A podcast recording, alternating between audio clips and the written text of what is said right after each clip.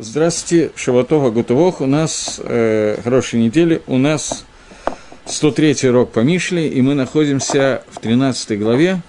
Сейчас я прочитаю по-русски 7 и 8 предложение, а потом на иврите и будем разбираться. «Иной выдает себя богатым, ничего не имея, другой неимущим при большом богатстве. Выкуп души человека, богатство его, а бедный не слышит угрозы». Такое сочетание не очень понятное, и на русском, и на иврите, на самом деле, переведено, в общем, очень хорошо. И попробуем разбираться. Еш миташер вейн коль. Митрашеш вегон рав. Есть человек, который миташер, обогащает, у него выглядит как очень богатый, а у него нету коль, вообще нету.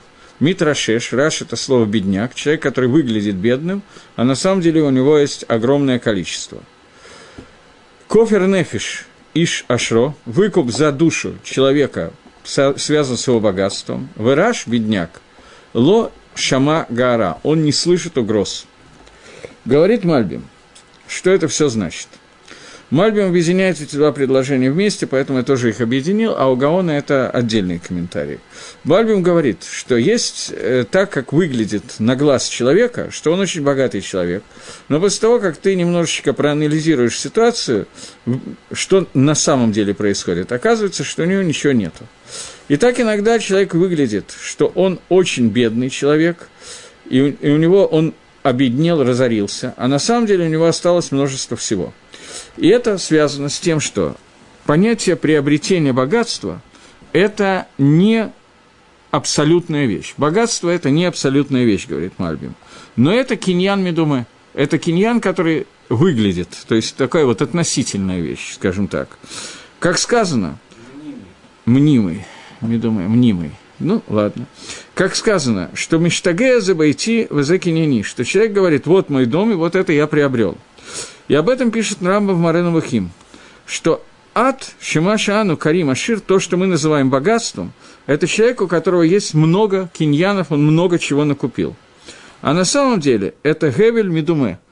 Ой, как хорошо стало. Это э, пустота, суета, которая только выглядит таким богатством. Потому что нет на самом деле, на самом деле, БМЭТ, Амити, нет никакого, никакой связи с тем, что я купил, с тем, что мною приобретено, и мной. Что иногда человек может потерять все богатство из-за каких-то плохих вещей, связанных с его жизнью. И во всяком случае, они, все эти богатства, уйдут и останутся другим после смерти этого человека. До тех пор, что он только богатеет в соответствии с тем, как это выглядит. А на самом деле у него нет ничего и не останется ничего, потому что это не тот вид киньяна, я не знаю, как переводить слово киньян, приобретение. Это не то, что он приобрел, то, что он приобретает материальные вещи, это не то, что прилеплено к его душе. Душа человека, она бессмертна, тело человека, она смертна. И есть киньоним, есть то, что он приобретает, что остается с ним всегда, поскольку это остается с его душой, и это прилеплено к его душе. Но человек, который тратит свое богатство на цдоку, хесед, добрые дела, и покупает этим самым, он покупает шлеймут, целостность для своей души. Что это является главной частью человека, который живет постоянно, и это постоянное настоящее богатство. Но человек, который беден в этом, то у него есть очень много чего хранится для, в мире душ. То есть человек, у которого он выглядит как разорившийся человек, а на самом деле он потратил свои деньги на настоящее богатство, богатство, которое останется навеки в мире душ с ним. И это настоящее богатство, амити.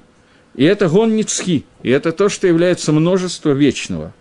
Вырав гадоль миот, и это, этого очень много. И дальше объясняет Шлома Амелах, что кофер нефиш и шишаро, что богатство нужно для того, чтобы сделать выкуп своей души, имеется в виду – и Каргаошер, главное, что связано с богатством, если он выкуп, делает выкуп духовный для своей души, а если, например, если он дает это беднякам для того, чтобы выкупить себя от генома, то в этом он преуспевает. Араш Лойша Магара, но бедный человек, он не услышит упрека. То есть он не будет гневаться. Человек, у которого есть деньги, и он хочет сделать так, чтобы эти деньги пошли на выкуп его из генома, он не будет гневаться на бедняка, который приходит попросить у него денег, поскольку он понимает, что это он дает ему жизнь в этом мире, и за это получает мир, жизнь миру грядущим. И он дает его, и он будет давать эту сдоку, давать свой ошер, свое богатство, басимха раба, с большим счастьем, с большой радостью. Это то, что, то как объясняет Мальбин. Таким образом, давайте сделаем краткий секунд, краткое объяснение. Мальбим идет по пути такому более пшатному, Гаон будет идти совершенно по другому пути. Мальбим объясняет, что человек, у которого есть деньги, и он приобретает еще еще еще фабрики, заводы, моря, пароходы, этот человек выглядит, естественно, богатым человеком, но при этом это богатство не является настоящим богатством, потому что настоящее богатство – это богатство, которое связано с вечностью. И он может это богатство разбазарить над сдоку и хорошие дела, и тогда у него останется результат этой, этого, этих денег. А он останется на Аламаба, на мир душ, и оно будет постоянно находиться с ним. Но если он его оставит вот так, как оно есть, фабрики, заводы и так далее, то когда он помрет, окажется, что в мир истины он не возьмет ничего. Поэтому есть то, что кажется богатством, а на самом деле, БМЭТ, Амити – это не является богатством. И еще, что человек, который понимает, что богатство дано для того, чтобы выкупить свою душу, для Цдоки, Маасим Тавим. Только я не имею в виду, что надо, что имеется в виду давка человека, который все, что у него есть, разбазаривает на Цдоку. Можно сделать, использовать богатство для Цдоки и хороших дел, не разбазаривая все, что у него есть, а используя, например, я не могу придумать какой-нибудь пример, дайте секундочку, например, человек, который, у него есть определенная сумма денег, не фабрики, заводы, моря, пароходы, но есть какая-то сумма денег, и он хочет купить машину, автомобиль, скрипку и собаку клякс. Вот ему нужна именно машина. Он может использовать эту машину для того, чтобы ездить, сократить себе время – для поездки на какие-то мецвод, в том числе в Ешиву для того, чтобы учить Тору, может использовать эту машину, ту же самую машину, той же марки, того же года выпуска. Может ее использовать для того, чтобы ездить, э, делать какие-то глупости и так далее. Поэтому есть богатство, которое дает схара мити, которое является настоящим богатством, и есть богатство, которое останется. Понятно, что после смерти человека его машина самой лучшей марки, я не очень знаю марки, пусть будет Феррари, останется на земле, а он будет где-то в земле, и внутрь земли он Феррари с собой не возьмет, как понятно, а вот те схует, которые он приобрел благодаря тому, что он купил эту машину, они могут остаться вместе с ним, и он может на них хорошо заработать.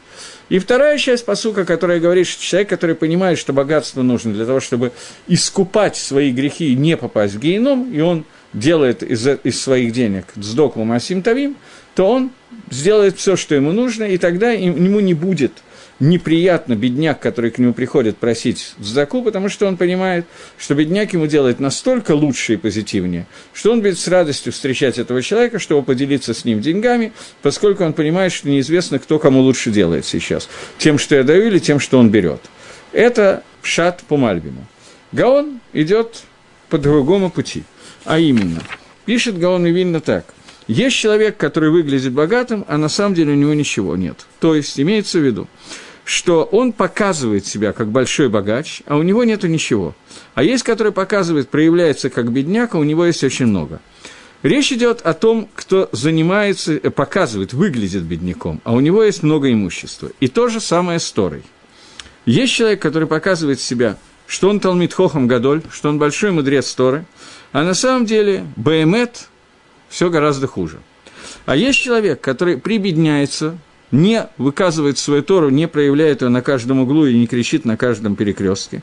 И делает себя, как будто он не сильный знаток. Но на самом деле у него есть гон рав, у него есть много имущества. Я не помню, учили мы, то есть говорил я об этом или нет, но в прошлой главе, в конце прошлой главы, э, в последнем предложении прошлой главы, Гагро мелким шрифтом написал, что такое гон на иврите. Гон – это огромное количество, как гон перевести на, на русский? Капитал нет. Гон – это гамон, это множество, что-то такое. Но он объясняет, что это аббревиатура из трех букв – гей, вав и нун, которые означают, что гей – это хамиша, хамшей, тара, пять книг Торы, гей – это гематрия, числовое значение пять, вав – это вав, шеш седрей мишна, четыре седра мишны, и нун это 50 ворот познания, которые существуют в мире, которые существуют в Торе. Говорили, наверное, мы на эту тему. И это то, что на самом деле понятие гон и сейчас то говорили, действительно, тогда двинемся дальше.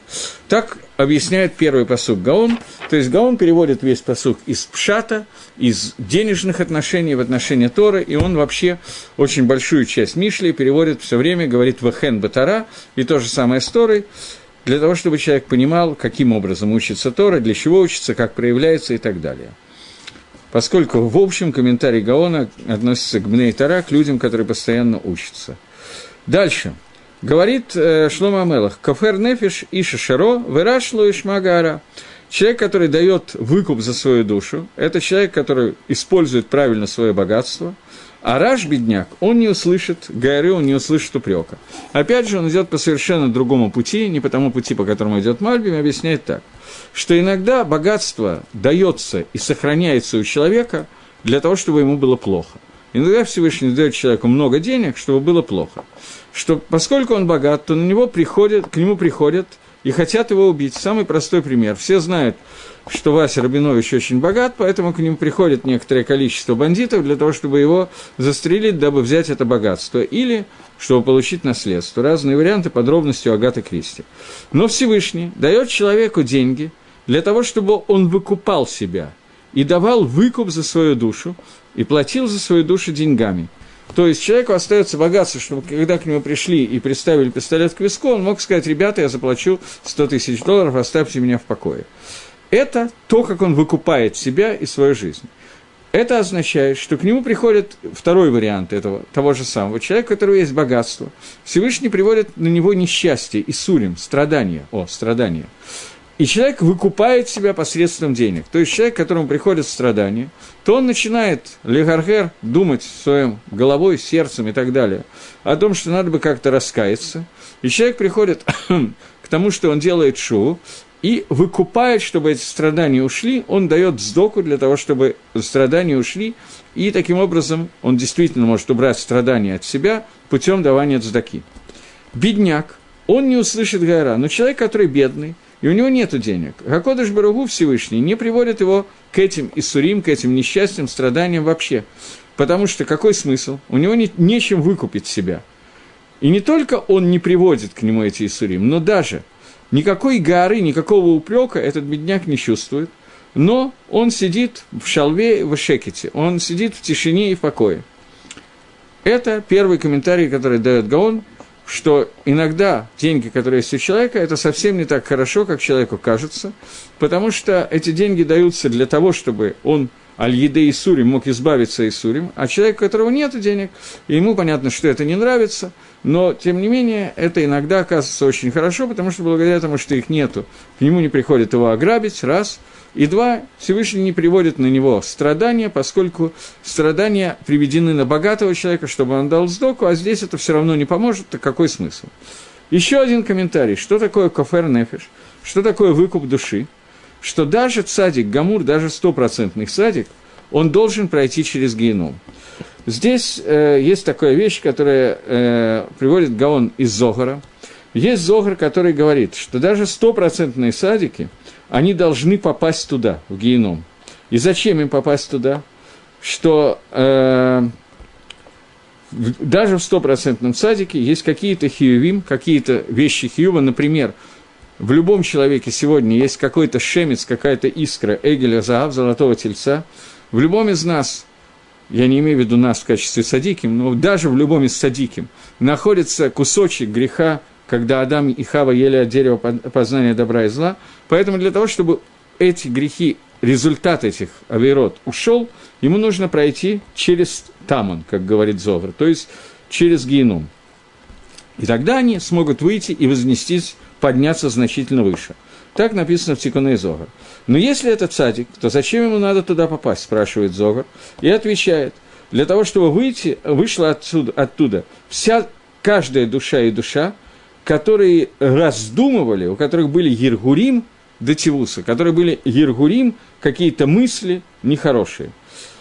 И Раша в Хагике объясняет, что человек, который наки даже от мысли, чист даже от мысли, туда не попадает, но таких людей не бывает.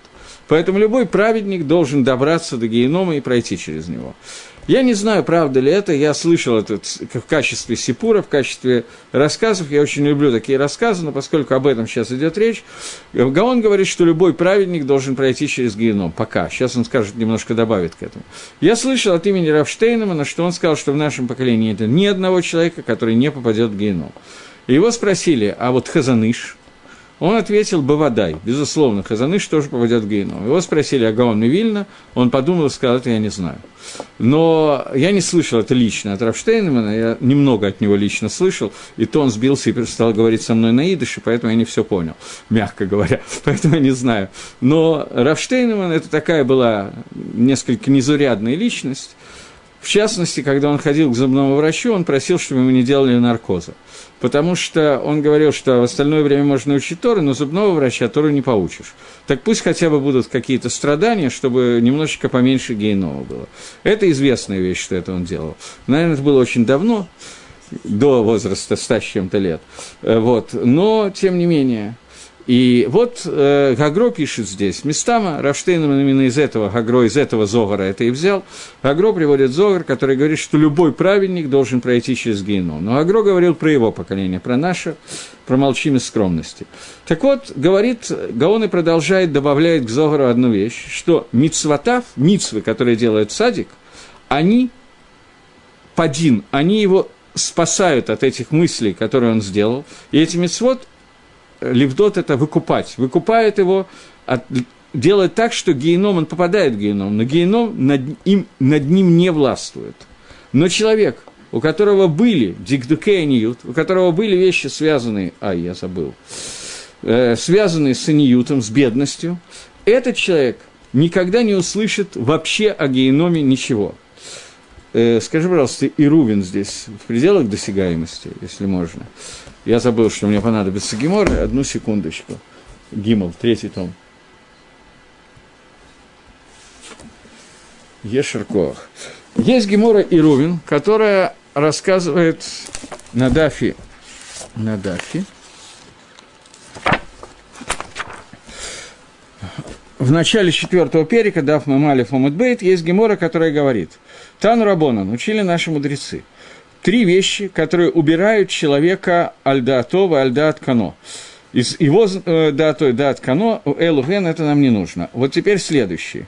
Три вещи, три, три вида людей, у которых есть три проблемы, они не увидят генома. Они вообще не попадут в геном. И вот эти три вещи. Первое – дикдукениют, когда человек сильно страдал от бедности.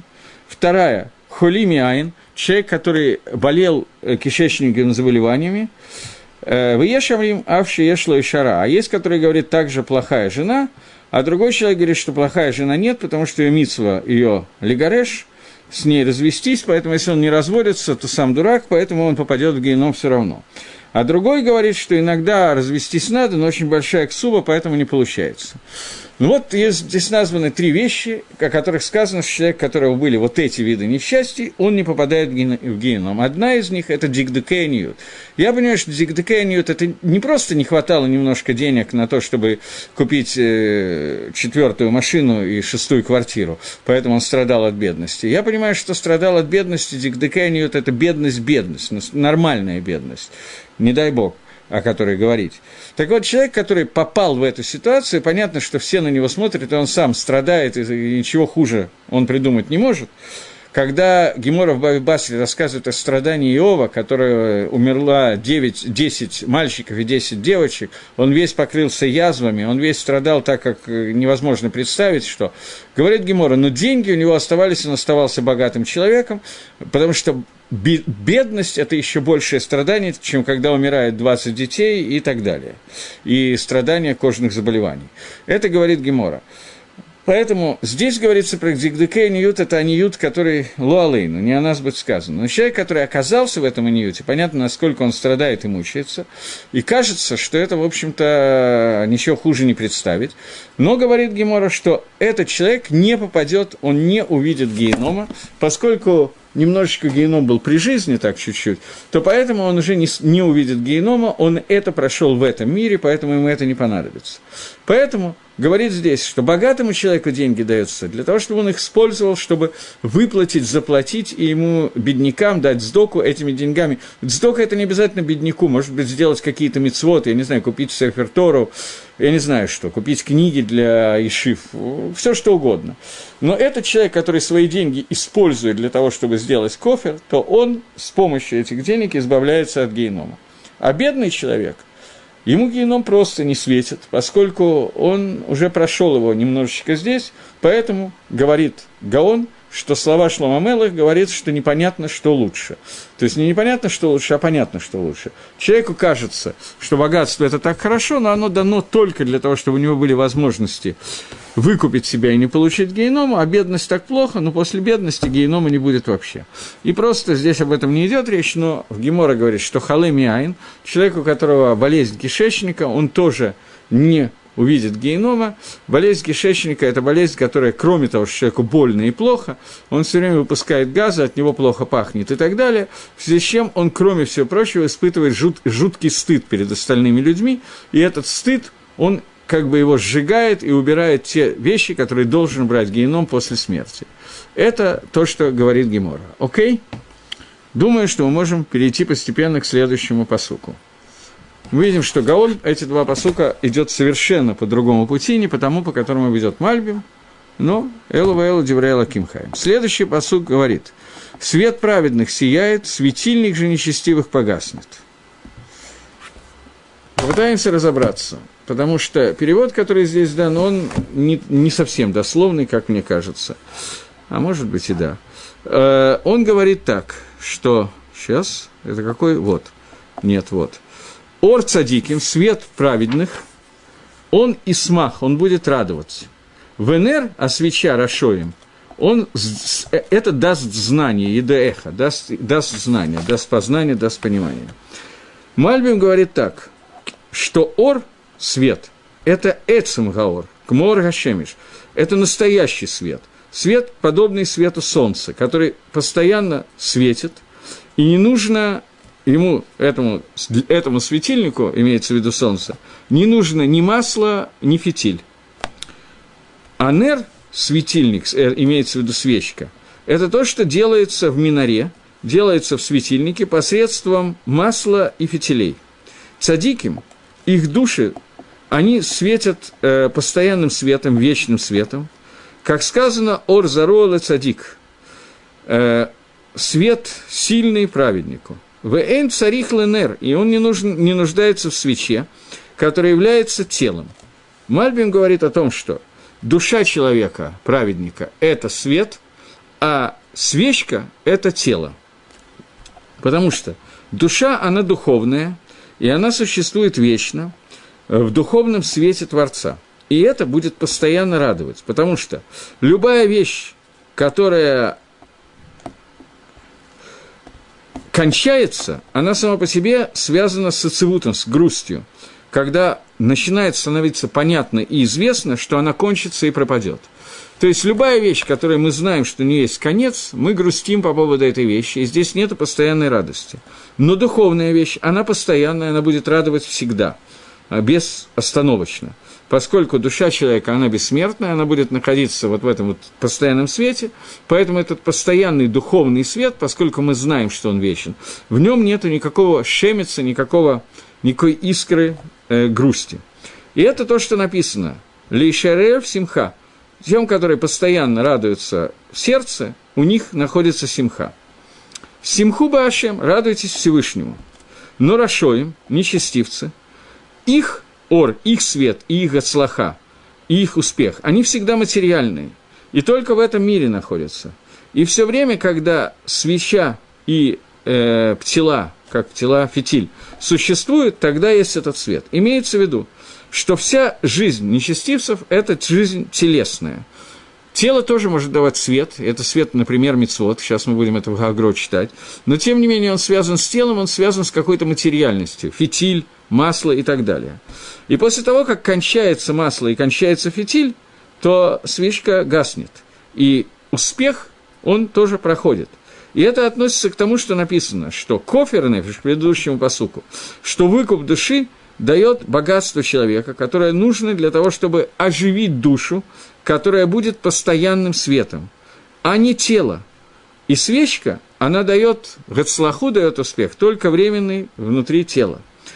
Но метасер газе агуфни эйн локоль. Но человек, который духовно, не телесно богат, у него не хватает, он не все имеет. Человек, который богат духовно, имеет все. Посмотрим, как этот же посук объясняет Гаон Мивильна, немножко длинный здесь. Он говорит, что день называется светом, как сказано, и Всевышний назвал свет днем. Лалам Аба, грядущий мир, он и есть понятие дня. Как сказан, сказали наши хахамеим в Геморе Псохим, Аламазе, а этот мир, в котором мы сейчас находимся, современный мир, он подобен ночи – и то, что светит ночью, это не дневной свет, это свет свечи. Цадиким, их главный свет, который они дают, это свет, который будет в Аламаба. Поскольку главная часть жизни цадиким, икор их существования, их суть, это мир грядущий. Рашоим, их основное существование в этом мире. И это свечка. И поэтому сказано, ор цадиким и самех, ор праведников будет и самех, как это, радовать, веселить что этот ор будет Итхадеш Тамит, он будет постоянно, э, постоянно, как это сказать, или Итхадеш, постоянно обновляться, вот. Один момент –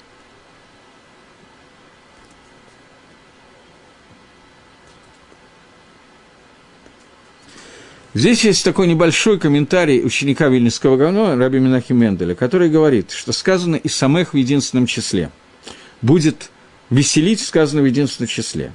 Имеется в виду, что постоянно этот свет, который идет снизу, он миштакек, он старается прилепиться к более верхнему свету, соединиться с более верхним светом. И это свет садиким.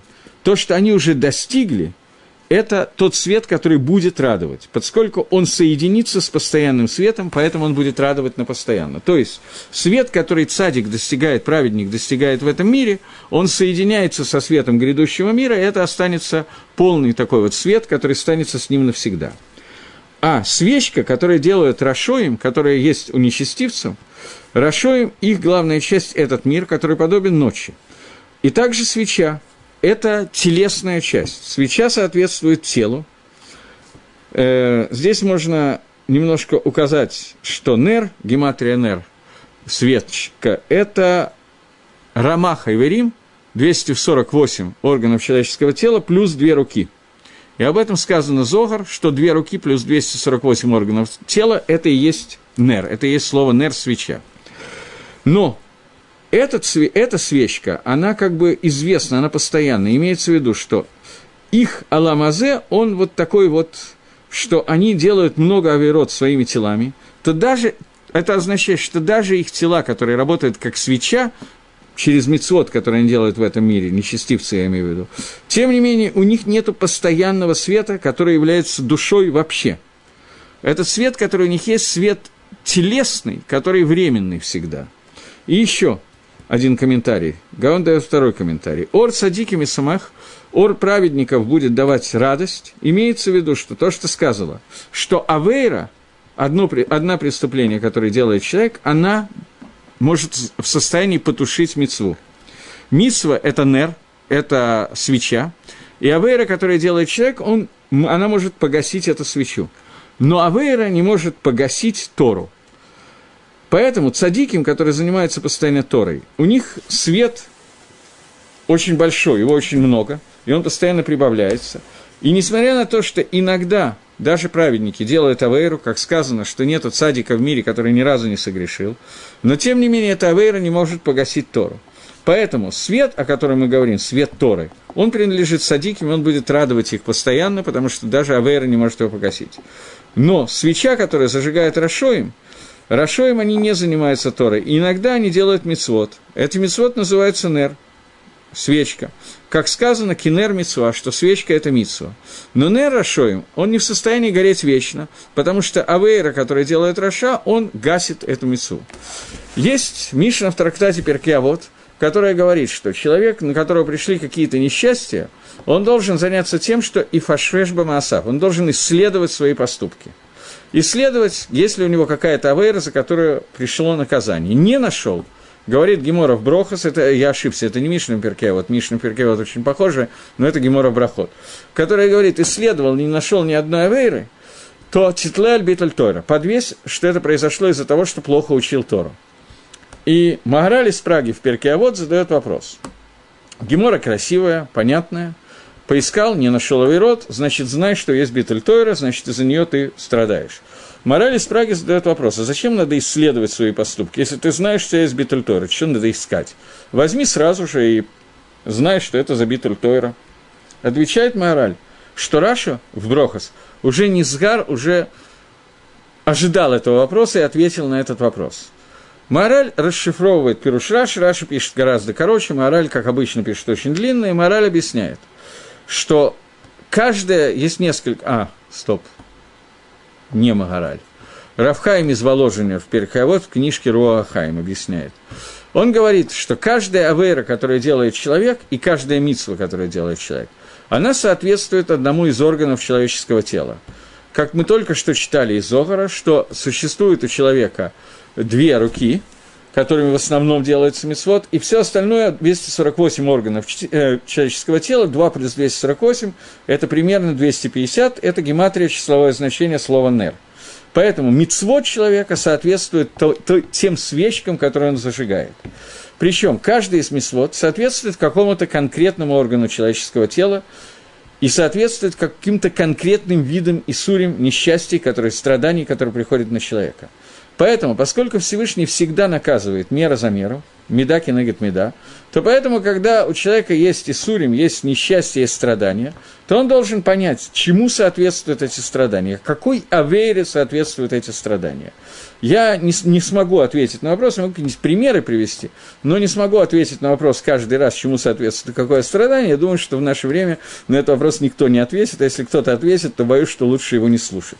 Но, тем не менее, понятно, что какая-то связь между страданиями человека и авейрой, которую он сделал, можно увидеть, как это работает меда кинегет меда, мера за меру. Поэтому человек в первую очередь должен исследовать те страдания, которые они пришли. Соответствуют ли они тем авирот, которые он сделал? Если не соответствуют, видно, что этого соответствия нету. Ну, грубо говоря, когда у человека нужно делать какую-то операцию на глаз, то это может быть связано с тем, что он смотрел туда, куда не надо смотреть. Если у него вдруг очень сильно болит ухо, то, может быть, это связано с тем, что он слушал Лошенгору.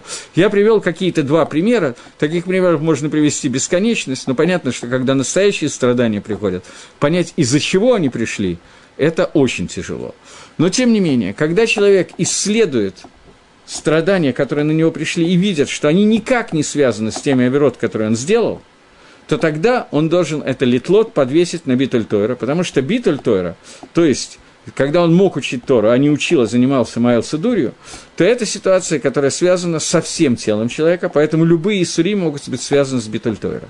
Но первое, что человек должен сделать, он должен исследовать, есть ли какая-то прямая связь, мера за меру, медакина говорит, меда, с теми исурим, с теми страданиями, которые он получил.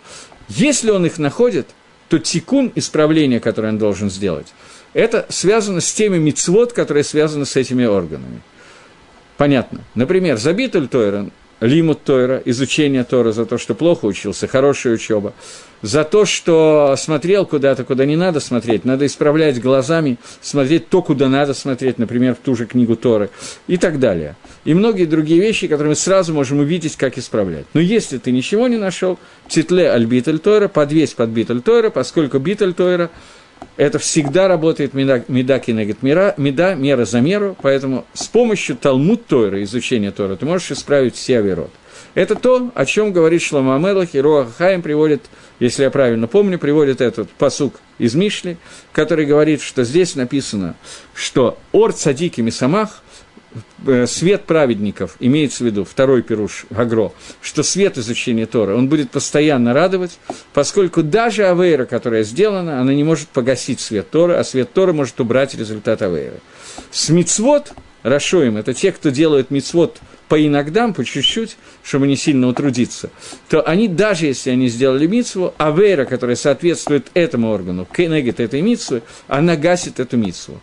Но, говорит Руахкаим, что если авейра была совершенно из одной области, а митсва из другой, то у него останется авейра без изменений и митсва без изменений. Они не сокращают друг друга. Сокращение происходит только в тот момент, когда это соответствует этому органу одной, какой-то одному направлению – это я добавляю, поскольку Рафхайм Воложенер – это ученик Гаона Мивильна, то я добавляю его комментарий, который написал Руахаим на перке, вот, который явно связан с этим перушем Гаона, который здесь есть. Теперь я хотел остановиться еще на одной вещи, поскольку у меня вроде как хватает на это времени. Здесь Шлома Амелах вводит нас в такую непонятную судью. Он говорит «Ор цадиким и самех» прави, э, свет, который дается праведникам, который дают праведники, не знаю, как это сказать, он должен привести к понятию симхи, к понятию радости. Я хотел остановиться на этом понятии, поскольку сегодня популярные всякие песни вошли в народ Израиля, я имею в виду религиозный, «Митсва гдоля льет бы симха», «Большая митсва радоваться» и так далее, то я хотел на этом немножечко остановиться, поскольку мы подходим к этому, это иньяна Дейома, это вопрос сегодняшнего дня, и Гаон э, вводит нас в эту судью, и Шлома Амелов фактически вводит нас в этот кусочек, поэтому давайте остановимся. Говорит Гемора в трактате Таанит. Мишених нас Ав, с того момента, как пришел месяц Ав, мимо Атимба Симха. Мы должны уменьшить немножечко Симху. Радости должна стать меньше. С того момента, когда приходит Адар, Марбимба Симха, мы увеличиваем Симху эта радость должна быть увеличена. Это известные две геморы, и много шуток на эту тему, и дети в хедерах и в школах Бейт и Аков в Рошхода надевают какие-то маскарадные одежды, делают всякие глупости и так далее, для того, чтобы увеличить симху.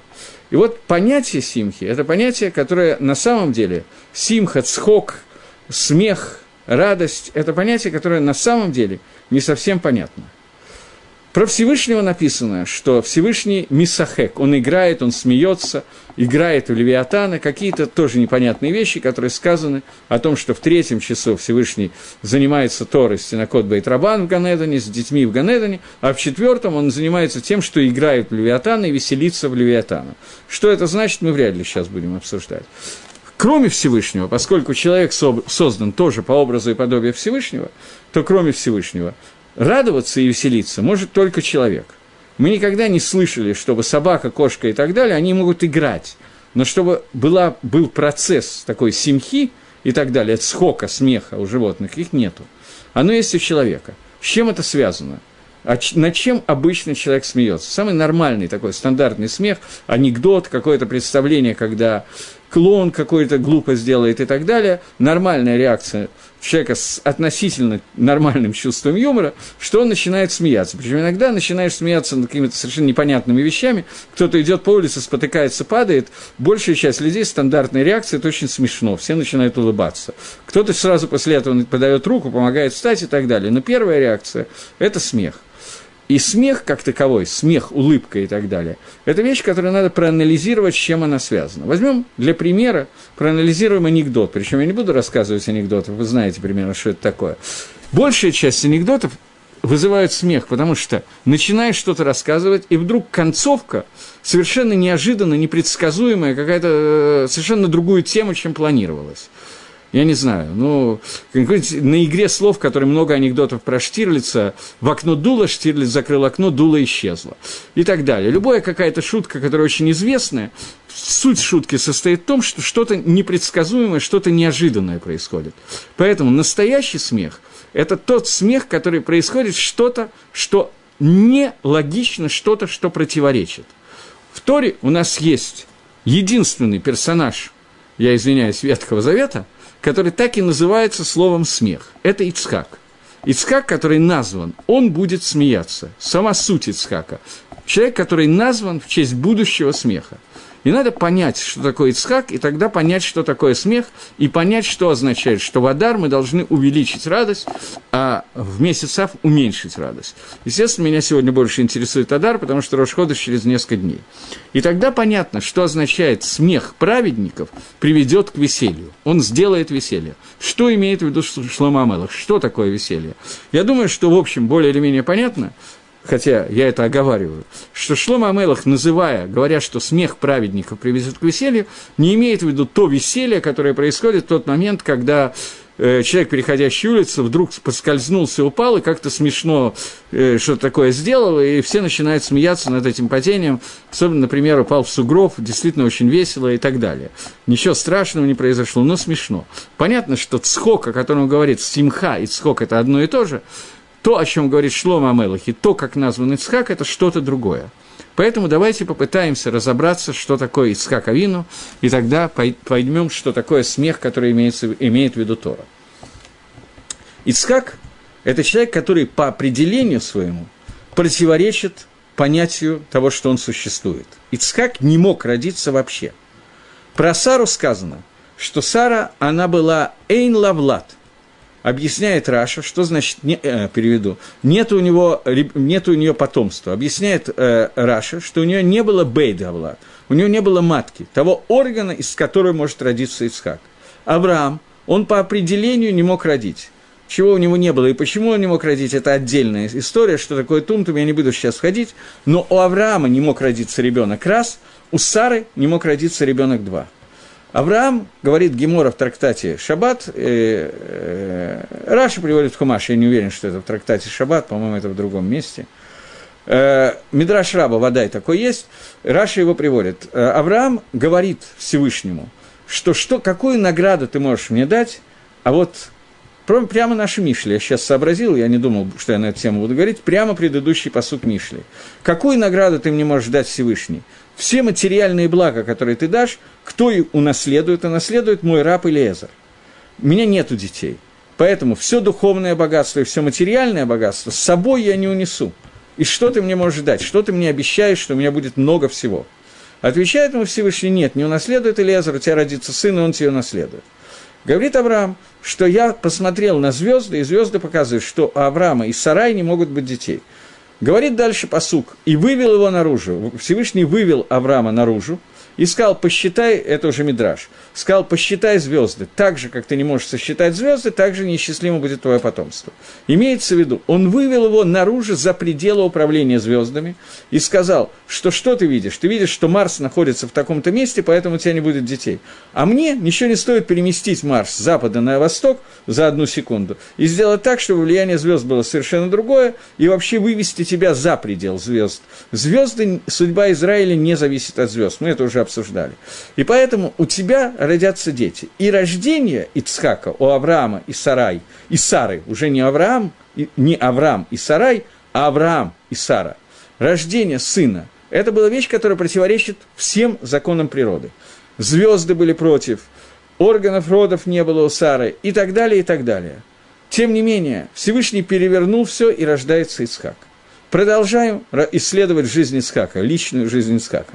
В тот момент, когда произошло Акидат Ицхак, когда Ицхак был принесен на жертвенник, его связали, Авраам его связал, положил на жертвенник и протянул руку для того, чтобы его зарезать. В тот момент, когда Авраам протянул нож шхиты, чтобы зарезать Ицхака, говорит Мидраш, что в этот момент душа покинула Ицхака, и Ицхак умер в этот момент.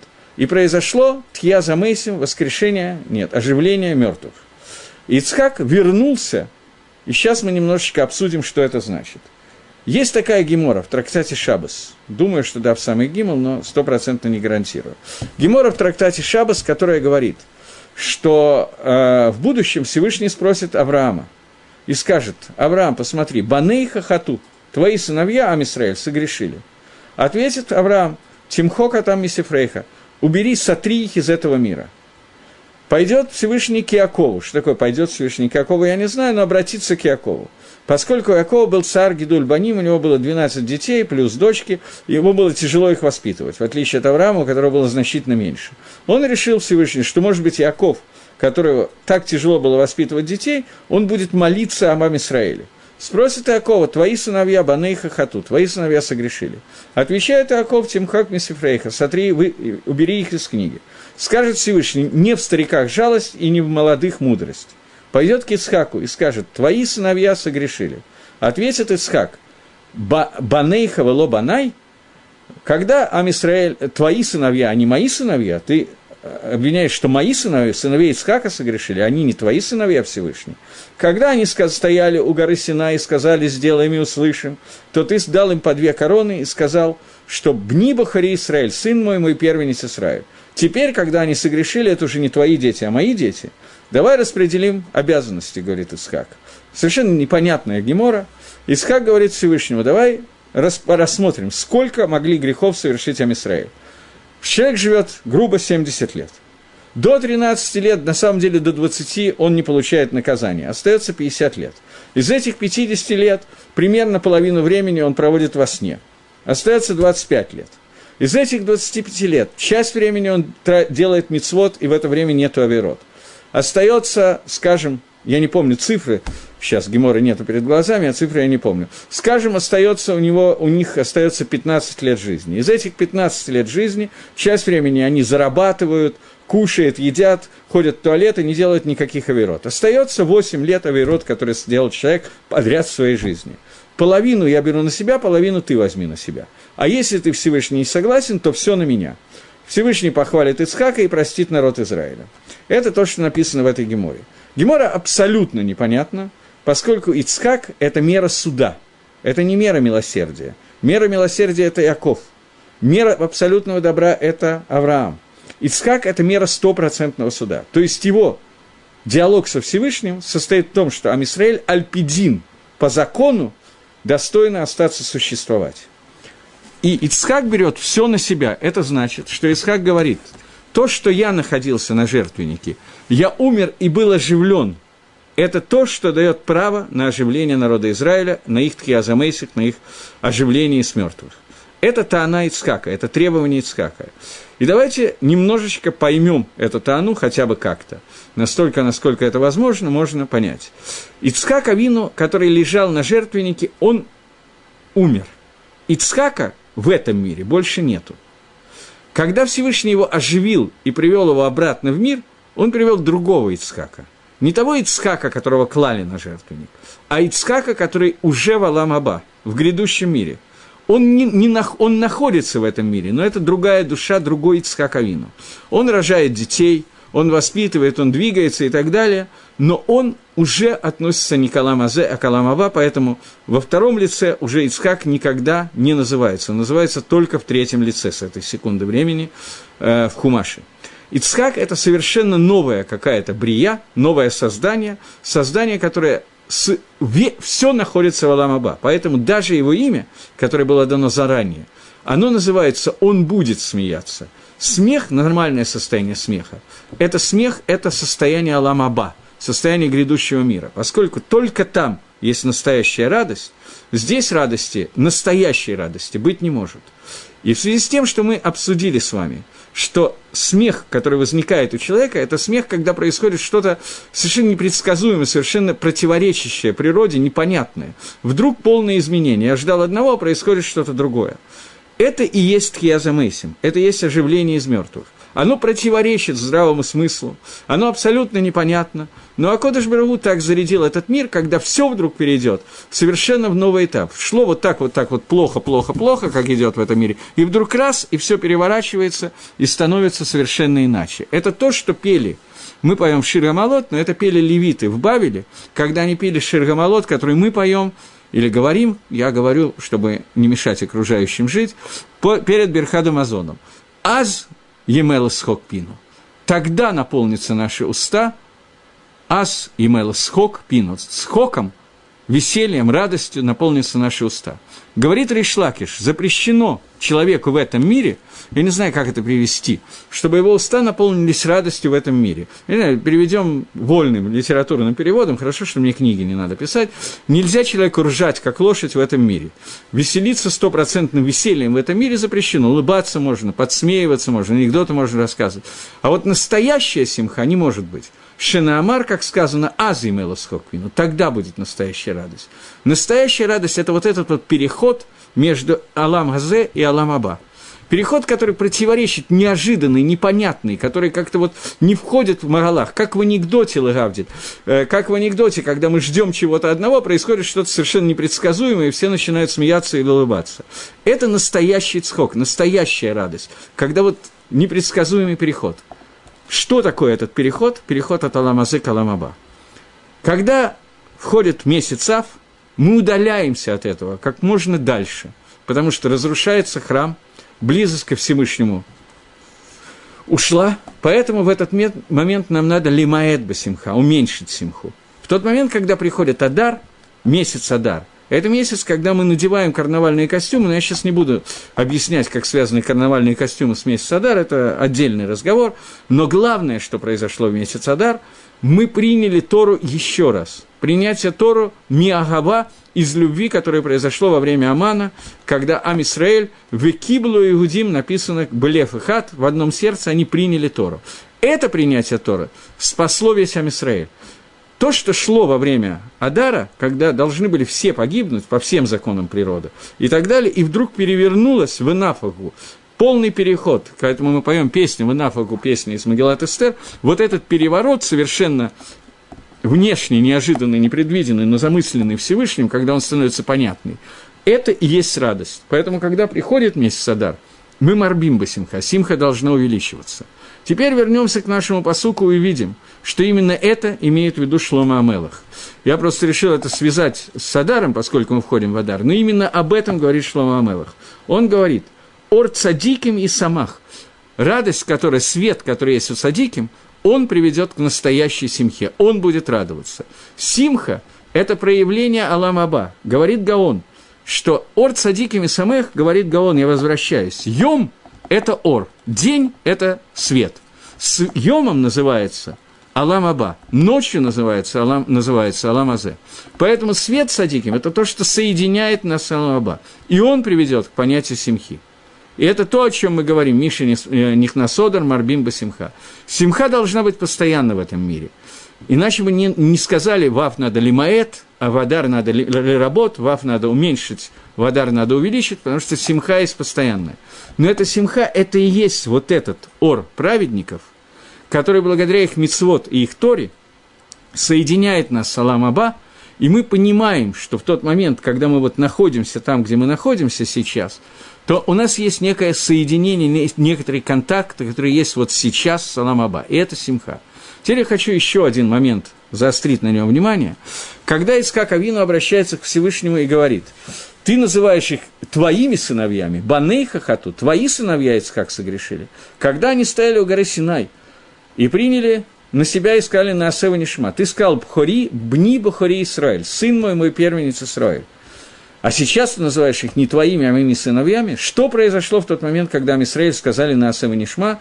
Я думаю, что все, кто впервые знакомится с Кумашем, много раз слышали на эту тему в Драшот, что спустились 1 миллион 200 тысяч ангелов, и каждому из евреев дали по одной короне на голову. Одну кенегет Наасе, другую кенегет Нишма.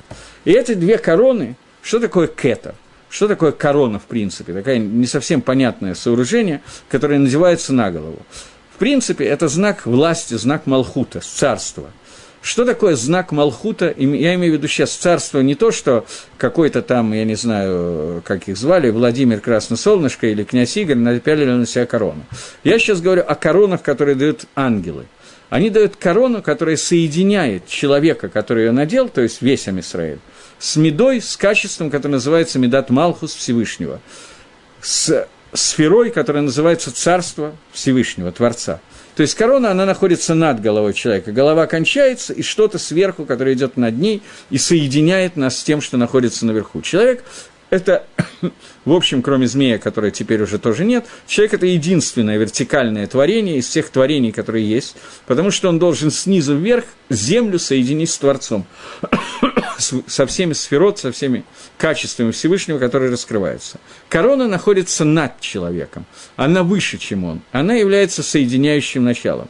Я не знаю, как выглядели эти короны, которые ангелы надели на людей, думаю, что не выглядели никак. Что материально их видеть было невозможно и, во всяком случае, абсолютно не нужно. Но когда они были надеты на голову Амисраэля, то Амисраэль получил какой-то новый контакт, новый двикут, новое соединение с Творцом. И вот прошло 40 дней, а если точно 39, и Амисраэль делает золотого тельца.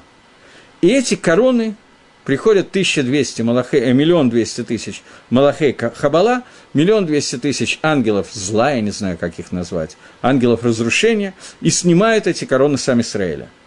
Что-то от этих коронов у нас осталось или нет? Что-нибудь. Говорит Мидраш, да. Каждый шаббат, человека, который соблюдает шаббат, возвращаются эти две короны. Только они остались невидными – что гораздо хуже, мы их не чувствуем, это более проблематично. Но эти две короны возвращаются любому еврею, который соблюдает шаббат, то есть ему возвращается состояние двикута, состояние соединения со Всевышним, которое возрастает. Я не думаю, что оно возвращает до того уровня, которое было на горе Синай, но тем не менее ему что-то прибавляется к этой двикуте. И это симхас шабас, симхас йомтов, радость шаббата и йомтова, поскольку настоящая симха – это соединение – которое должно произойти против всех законов природы, против всей логики, которую мы видим, и перевернуть все это и сделать в инафах, которое происходит. Поэтому каждый шаббат есть какой-то онек шаббас, мы должны отдыхать в шаббат, мы должны веселиться в шаббат, петь змирот в шаббат, каждый по-разному, и так далее. И то же самое в Йомтов.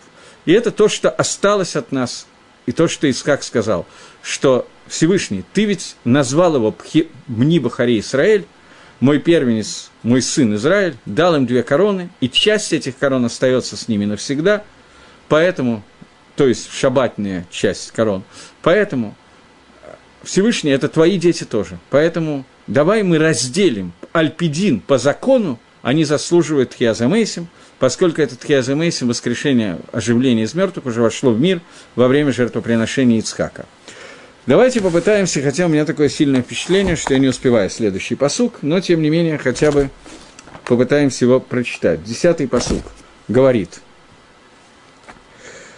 «Э, От высокомерия только раздор происходит, а у советующих мудрость. Говорит Гаон Мивильна, попытаемся все-таки его прочитать. Это относится к тому, о чем мы говорили раньше, в девятом посуке. Там, где сказано, что свет праведников будет радовать, что это Тора, как я объяснил в одном из перушим, говорит Гаон. Но сейчас только тот, кто учится безадон специально, что такое задон, мезит, Мезит – это авейра, которая делается специально, чтобы сделать авейру. Как можно учиться безадон специально? Имеется в виду, человек, который учит Тору для того, чтобы обвинить, показать неправильность этой Торы, поставить на нее какие-то трудности. Этот человек, про него сказано, Итен Маца, поскольку он хочет только постоянной ссоры, постоянной склоки, склоки со Всевышним ссорой, то он этого достигает. В этно ацим хохма, а у других людей останется хохма. Как перевести это на ацим хохма? Он говорит советующий, на ацим от эца. А те, кто советуется с Торой, у них останется мудрость. Но человек, который хочет понять истинность Торы, настоящую мудрость, он должен да, он должен постоянно советоваться с любыми э, людьми и спрашивать их мнение. Как сказано в перке, вот кто такой мудрец, тот, который учится любого человека. И это сказано. Те, кто советуется, имеется в виду, с теми, кто советуется, с ними всегда пребывает мудрость Торы. То есть Гаон Мивильна считает, что это продолжение предыдущего посука. И он говорит так, что после того, как мы сказали, что свет праведников будет освещать все – Имеется в виду, что есть люди, которые занимаются Торой для того, чтобы не сдать света, а наоборот поссориться. Понятно, что от их Торы света не будет. Но человек, который учит Торы для того, чтобы познать мудрость Всевышнего, этот человек, ему можно увидеть, определить, кто он, потому как он учится. Этот человек советуется с каждым человеком, задает вопросы. И вот такой человек в результате, он и есть тот, который даст вот этот свет Торы, который будет работать с Симхой, о которой я так долго и нудно рассказывал. Вот, я думаю, что на этом месте мы остановимся. Спасибо за внимание и встречаемся через неделю. Байзра Дашемит Барах.